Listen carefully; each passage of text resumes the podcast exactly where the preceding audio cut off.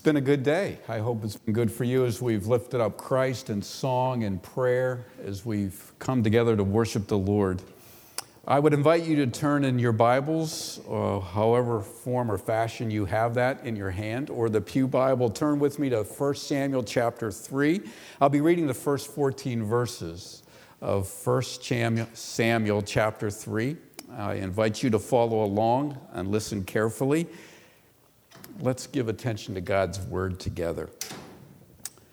The boy Samuel ministered before the Lord under Eli. In those days, the word of the Lord was rare. There were not many visions. One night, Eli, whose eyes were becoming so weak that he could barely see, was lying down in his usual place. The lamp of the Lord had not yet gone out, and Samuel was lying down in the temple of the Lord where the ark of the God was. Then the Lord called Samuel. Samuel answered, Here I am.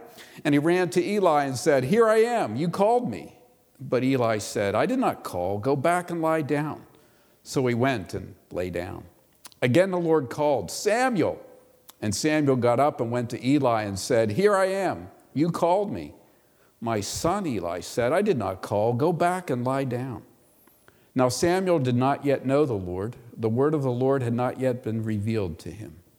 The Lord called Samuel a third time, and Samuel got up and went to Eli and said, Here I am, you called me. Then Eli realized that the Lord was calling the boy. So Eli told Samuel, Go and lie down, and if he calls you, say, Speak, Lord, for your servant is listening. So Samuel went and lay down in his place. The Lord came and stood there, calling us at other times, Samuel, Samuel. Then Samuel said, Speak, for your servant is listening. And the Lord said to Samuel, See, I am about to do something in Israel that will make the ears of everyone who hears of it tingle. At that time, I will carry out against Eli everything I spoke against his family from beginning to end. For I told him that I would judge his family forever because of the sin he knew about. His sons made themselves contemptible, and he failed to restrain them. Therefore, I swore to the house of Eli, the guilt of Eli's house will never be atoned for by sacrifice or offering. May God add his blessing and help us to understand his word together today. And let's just ask God to do that in prayer together now. Lord God, you are speaking to us here today. You have spoken. Holy Spirit, would you continue to soften our hearts and open our ears to hear whatever we need to hear as a body, whatever we need to hear as a person, as individuals. Lord, do your great work through the power of your word, your unfailing word. We ask this in Jesus' name for his honor and glory. Amen. When God speaks, we need to listen. Think about it the power of God's word. Can you imagine nothing? Jonathan Edwards, a great American theologian, said, Nothing is what rocks think about. Think about that. But God spoke, and out of nothing, everything that we now see and touch came into existence power of God's word. When God said He would make the Hebrew people a great nation and would give them a land and, and deliver them out of the hands of the Egyptians, He spoke that word and it all came true. That's a powerful word. God promised to bless Israel when they obeyed him, when they trusted in him, when they believed his promises to them, and, and he did bless them. And when he promised that they would be disciplined and, and scattered among the nations and troubled by the when they disobeyed and went their own way and sinned and, and did not listen to God, and it all came true. That's a powerful word. When you can say something's going to happen and make sure it happens just as you said. That's the power of God and his word because they're one and the same. God spoke and promised to send a Savior, and He did. We've celebrated that today. Jesus came, He proved to be God's Son. He spoke, and a raging storm stopped in an instant. He spoke, and five loaves and two fishes fed thousands. He spoke, And Lazarus came out of the tomb after four days being dead. Lord, he stinketh. King James Version, yeah. He came out and he was alive, and Jesus said, I'm going to die. I'm going to be crucified, and I'm going to choose to do that. And in three days, I'll be raised again from the dead, and it came true. The empty tomb proves it. The 500 witnesses proves it. Listen to what Isaiah said after he heard God's word. One of his responses in Isaiah 50 The sovereign Lord has given me an instructed tongue to know the word that sustains the weary.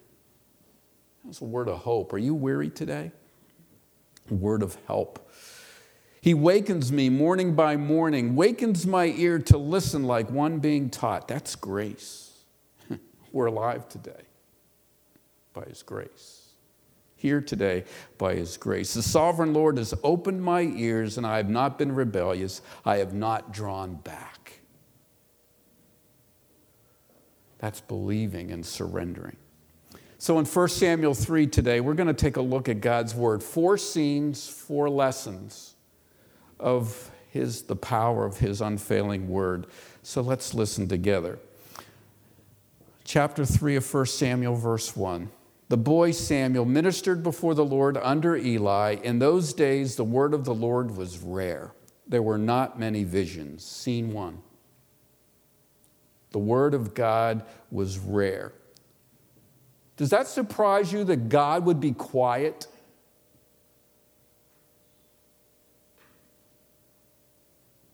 God makes his word rare when those who hear it and choose to ignore it and continue to ignore it. And when he speaks again and they ignore it again, when they choose to do that, after a while, God says, I'll give you what you want. You will not hear my voice. You will not hear about my grace or my direction. You will not have guidance the spiritual leaders of Israel. Eli and his sons were indifferent to God. The shepherds were bad, and the sheep were being lost. They were spiraling down.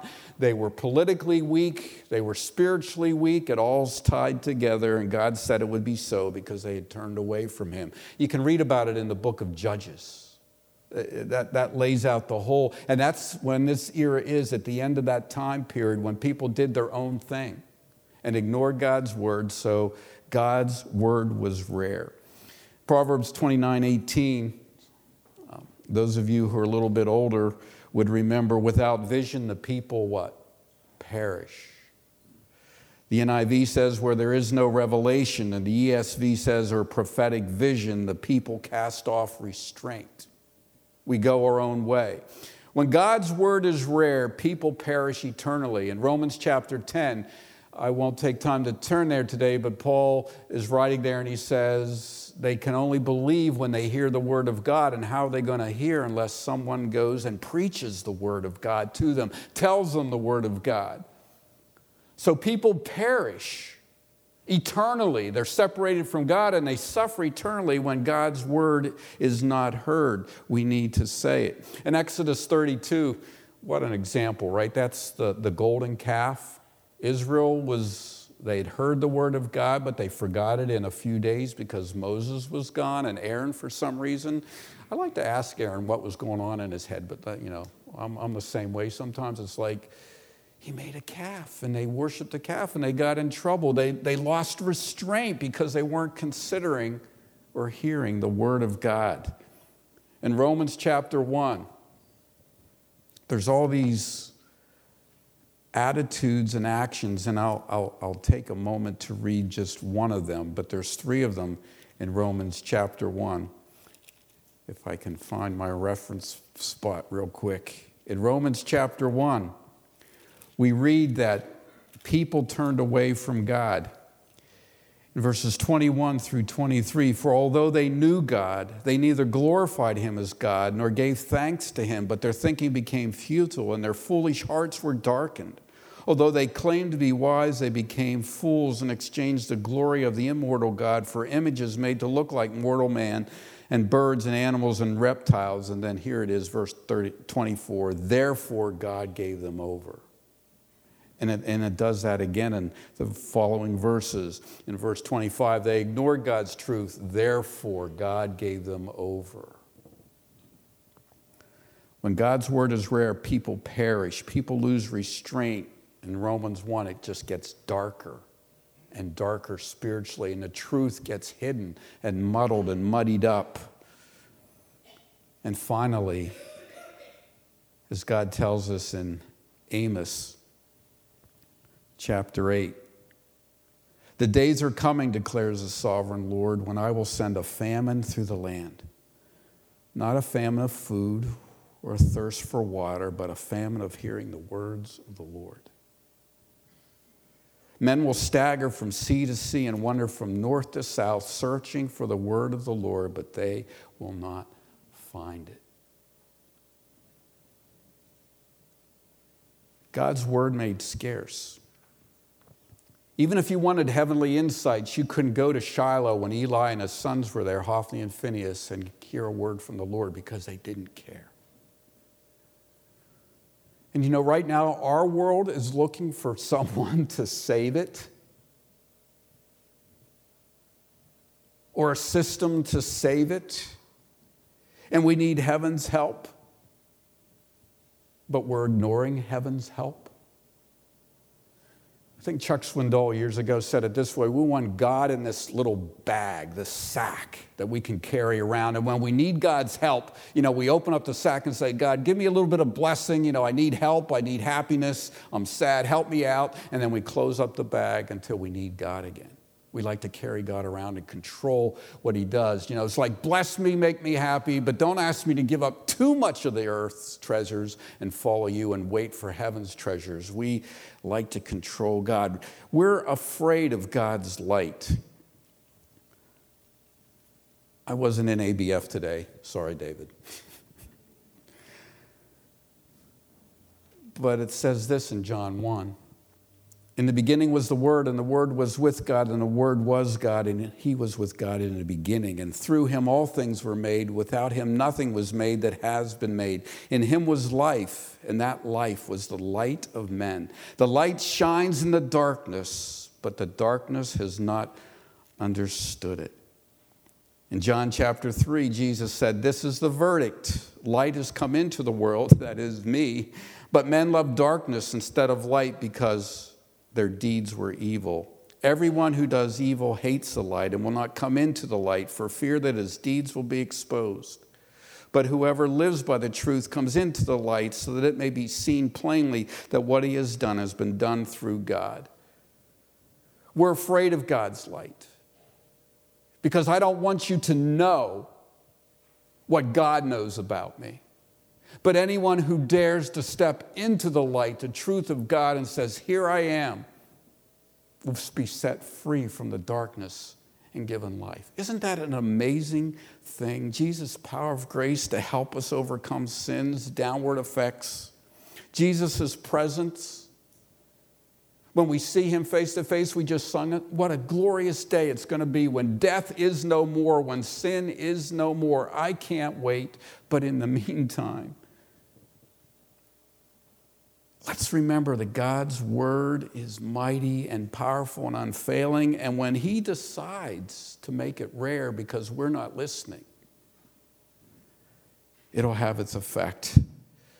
But God's merciful and he, He's keeping His promise to Israel, to Abraham, Isaac, and Jacob. And He is going to send a, a, a king, He's going to send a prophet by the name, and He has sent him already. He's here on the scene in Samuel so that he can lead the people, even though they're in the dark, to light. He's going to do the work. Second scene. Let's move on in 1 Samuel chapter 3 to verses 2 through 14. Let me just read a little bit again. One night, Eli, whose, whose eyes were becoming so weak that he could barely see, was lying down in his usual place. The lamp of God had not yet gone out, and Samuel was lying down in the temple of the Lord where the ark of God was. Then the Lord called Samuel. Samuel answered, Here I am. And he ran to Eli and said, Here I am, you called me. But Eli said, I did not call, go back and lie down. So he went and lay down. We learn in this section, in this second scene in this chapter, that God's word can be startling. God is removing the murky darkness of humanity's or human darkness with his pure light. And it's pictured by Eli. He's old, he can't see, and that's a picture for us. It's the old, it's the darkness. And it's being removed because suddenly God's beginning to speak, and Samuel's one of those key players in God's work. Eli's old age and blindness symbolizes the era of spiritual weakness in Israel's history. It was night, it was dark, the lamp in the temple was still burning, and that gives us a little bit of hope. It really is a picture of God's presence that never goes away. But no one was seeing it. But God's working and He's raising up people. And, and Hannah's prayer and desire for a son and, and committing him to the Lord is going to bear fruit that she could never imagine and bring blessing to the nation like she could never think of. But here God is at working, and it just reminds me how good God is. Do you think it's dark where you work, in school, where you go to school? in your neighborhood, the light is still burning. The Word of God is still powerful.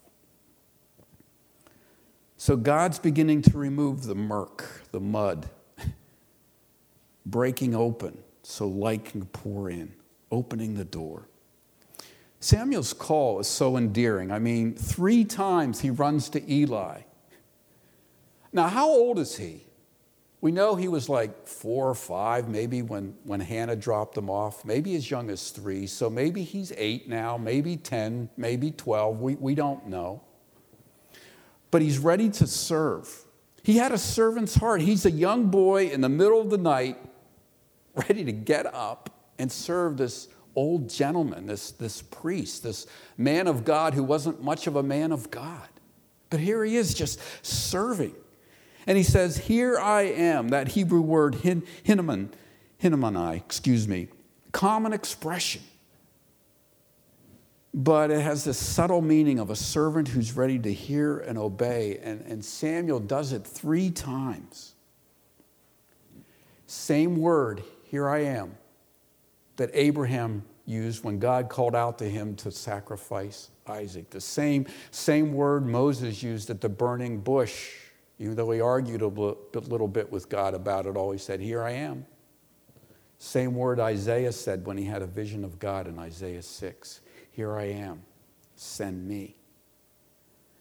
Samuel's in great company here. Can I just say, are you in great company too? Has God called your name?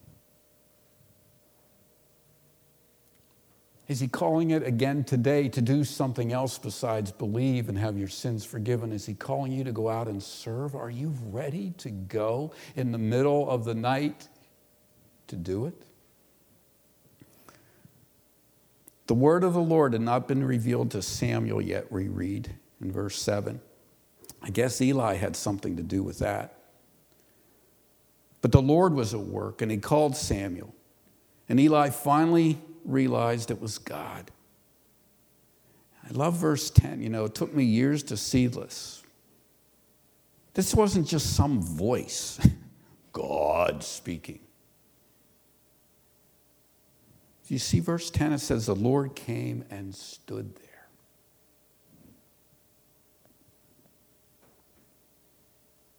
It's a neat picture, isn't it? God coming to this young person standing there and speaking to him. The first of many times that Samuel would hear his voice and say his word again and again. Jesus said, My sheep will hear my voice, and I know them, and can I say by name? And they will follow me. Again, I ask, is Jesus calling your name in some form or fashion today? And are you listening? You have everything to gain by following him and everything to lose if you ignore his voice. So Samuel's call's like so endearing. I mean, this is like a cool little scene. This young boy just surrendering his life and his service to God. But I tell you what, it doesn't last very long because God's startling word is sobering. This beautiful scene is turned into very sadness because God says in verse 11, I'm about to do everything that I promised I would do to Eli and his family. And, and the man of God in chapter 2, verses 27 through 36, if you want to look back there, explain what was going to happen. And God says, I'm about to do it all. And everybody who hears about it, their ears are going to tingle. That word tingle, only used uh, two other times in Scripture and it's always in, in view of, of judgment. God's going to do something very harsh. God swore in verse 14 the guilt of Eli's house will never be atoned for by sacrifice or offering. Think about that there's nothing that's going to atone for the sin. How could God say that? I thought He could forgive anything. Well, there's a moment in time when it's too late. And God has decided in Eli's family's case that it's too late, that they have rejected His word. The ark's door is being shut. It's too late to believe Noah's words. It's too late to believe the angel's word or Lot's word in Sodom and Gomorrah. It's too late for Eli and his sons. The judgment is coming. That's startling. God had warned them so many times and they had ignored it so many times, and now they would pay the wages for their own sins by their own lives. For the wages of sin is death.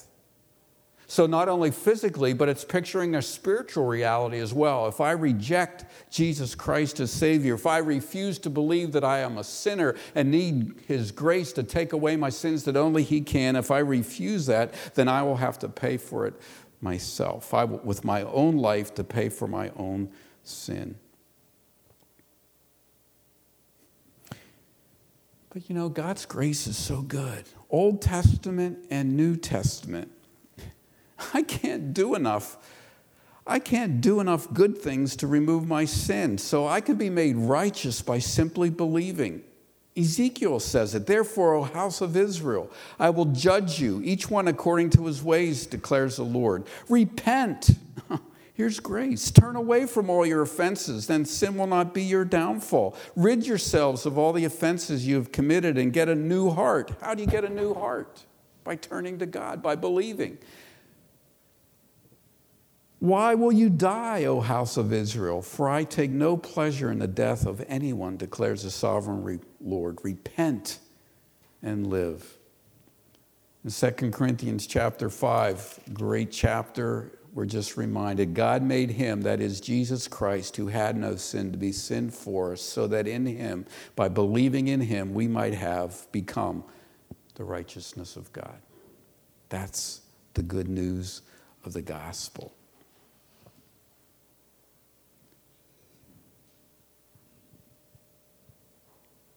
Jesus said a lot of shocking things. You know, in John 3 16, we love that verse, for God so loved the world that he gave his one and only Son. But Jesus also, a little bit later, draws a line in the sand in John chapter 3, verse 16. He says in verse 36, He who believes in the Son has eternal life, but whoever rejects the Son will not see life, for God's wrath remains on him. We're in a place of wrath, and God's willing to move us to a place of blessing when we believe. But if we refuse to believe, then we remain in his wrath. That's shocking. That's startling. In John chapter 4, Jesus talked about the fields being ripe, white for harvest.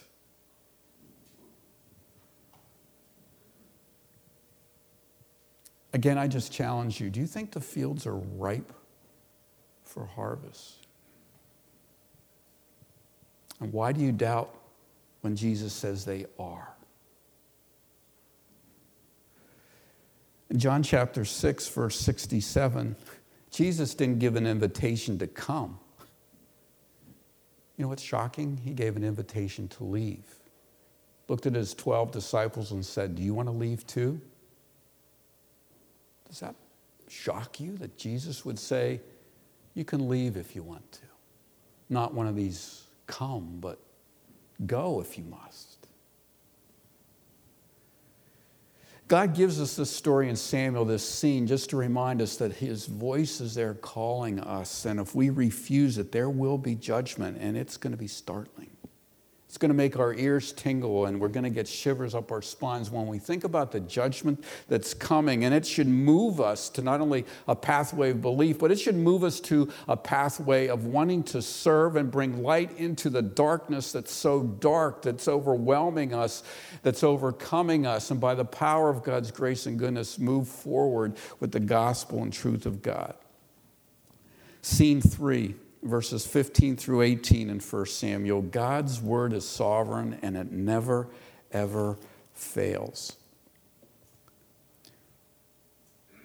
After God had explained to Samuel kind of a baptism by fire, he has his first sermon that Samuel gets to preach. I mean, this is the first word of God that Samuel heard, and what was it? Judgment. All that I said, all these bad things, death and destruction on the family and a bad, weak family line that's never going to really have the blessing of God again because of their disobedience. Samuel, that's what you need to tell Eli. Well, isn't that a great sermon to preach the first time?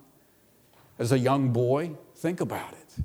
This man you kind of love and respect that you've been working with in the temple, you're going to pronounce judgment on him? What a baptism by fire. So, what does Samuel do in verse 15? Samuel lay down until morning and then opened the doors of the house of the Lord. He was afraid to tell Eli the vision. I can see me doing that, avoiding bumping into Eli. You know, you hear him shuffling down the hallway and you run down this way to do that chore. Maybe it's out of order, but you just avoid the situation because it's bad news avoiding the uncomfortable situation as long as possible. It's like not going to the doctor because you know you're sick, but you don't want to hear the bad news. You know the tooth needs to be pulled, but you don't want to go to the dentist because, well, most of us don't like dentist visits. But Eli knew he needed to hear God's truth. He wanted to hear God's truth. So he made Samuel say an oath you know, it's going to happen to you. All that God said is going to happen to you, so you better tell me. So Samuel tells him everything.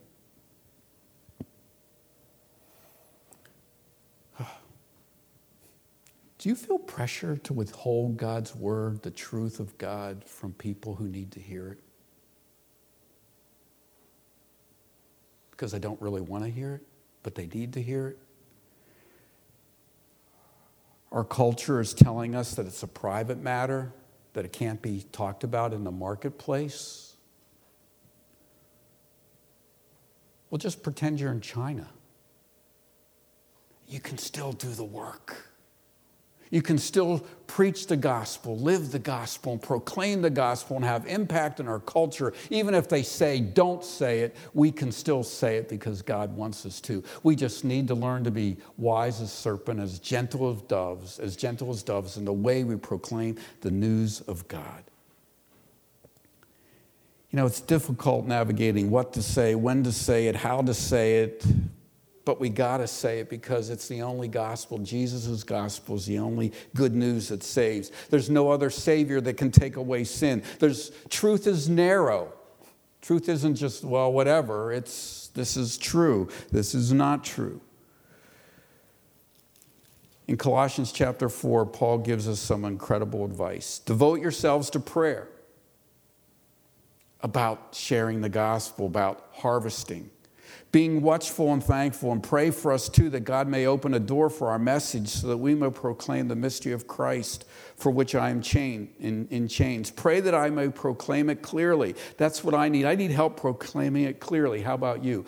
Proclaiming it well proclaiming it in little snips or here or there so that people get hungry for it and ask questions. Be wise in the way you act toward outsiders. Don't be, you know, one of these pounding people. Be wise. Let your conversation be always full of grace, seasoned with salt, so that you may know how to answer everyone. I have this book called God, God's Space. There's a lot of good books, but I say the book's worth the price for the 99 I wonder questions, just a way to open up conversations. I wonder why you are so, like, it sounds like you're, did you have a bad experience with religion when you were young? I, I wonder what happened. Is, was there something that happened? Just all kinds of questions to help you converse. Eli humbly accepts God's word to him. What was it he said to you in verse 17? Eli asked, Do not hide it from me. May God deal with you, be it ever so severely, if you hide from me everything he told you. So Samuel told him everything, hiding nothing from him. And notice Eli's response. Then Eli said, He is the Lord. Let him do what is good in his eyes. Talk about this with your friends today. Do you think Eli got saved? if I want to use those terms? Was there a recognition here of God's power and might and a surrender to God's will? That he knew he deserved judgment, he and his household, and he knew that it would be good for the nation for them to be cleansed for this judgment to come because it could move Israel on to better and holier and believing in their God again? Wish there would have been a Psalm 51 thing, like David said, I'm a sinner. my sins ever before you? I don't know. What do you think? When God disciplines us, it's not only for our good, but it's for the nation's good. Scene 4, verse 19. Then the Lord was with Samuel as he grew up, and he let none of his words fall to the ground. And all Israel from Dan to Beersheba, in other words, from north to south, recognized that Samuel was attested, proven to be a prophet of the Lord.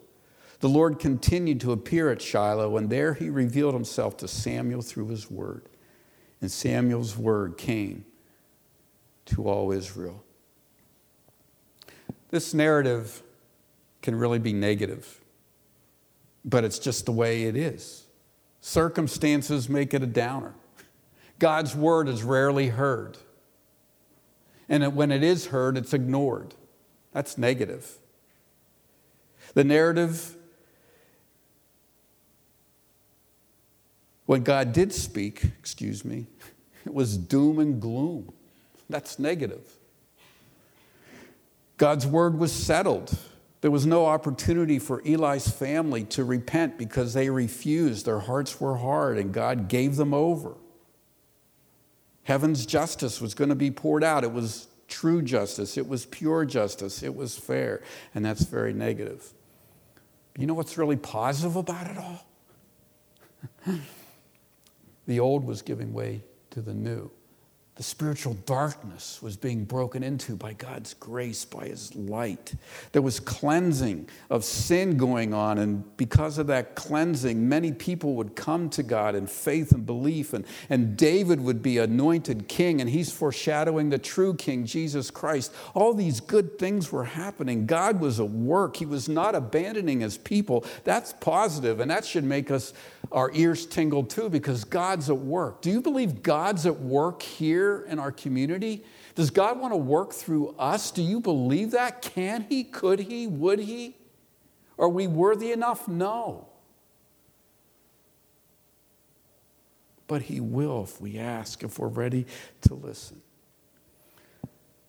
We celebrated Christ's death for us today. Just remember the days were really dark for the disciples when Jesus was on trial and suffering and being crucified, but three days later it all changed. The story changed.